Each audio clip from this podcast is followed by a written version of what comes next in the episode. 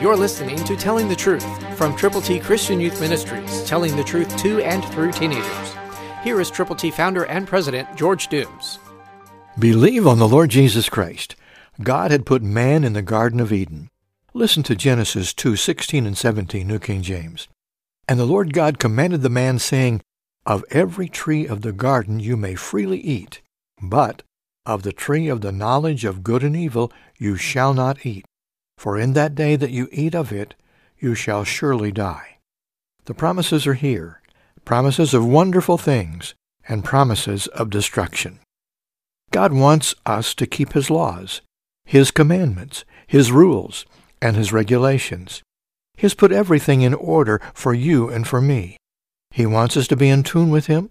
He is not going to force us to love Him and to serve Him, but He does give us that opportunity.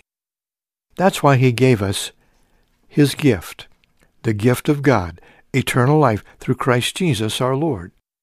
If we will turn to Him from our sins, believe on the Lord Jesus, and tell others about Him. Are you praying? Are you reading God's Word? Are you in tune with other believers? And are you reaching out to those people who need to know that what the Bible says is totally true? That Christ died for our sins.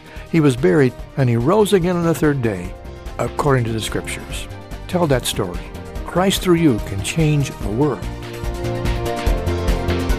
For your free copy of the Telling the Truth newsletter, call 812-867-2418, 812-867-2418, or write Triple T, 13,000 U.S. 41 North, Evansville, Indiana, 47725. Find us on the web at tttchristianyouth.org.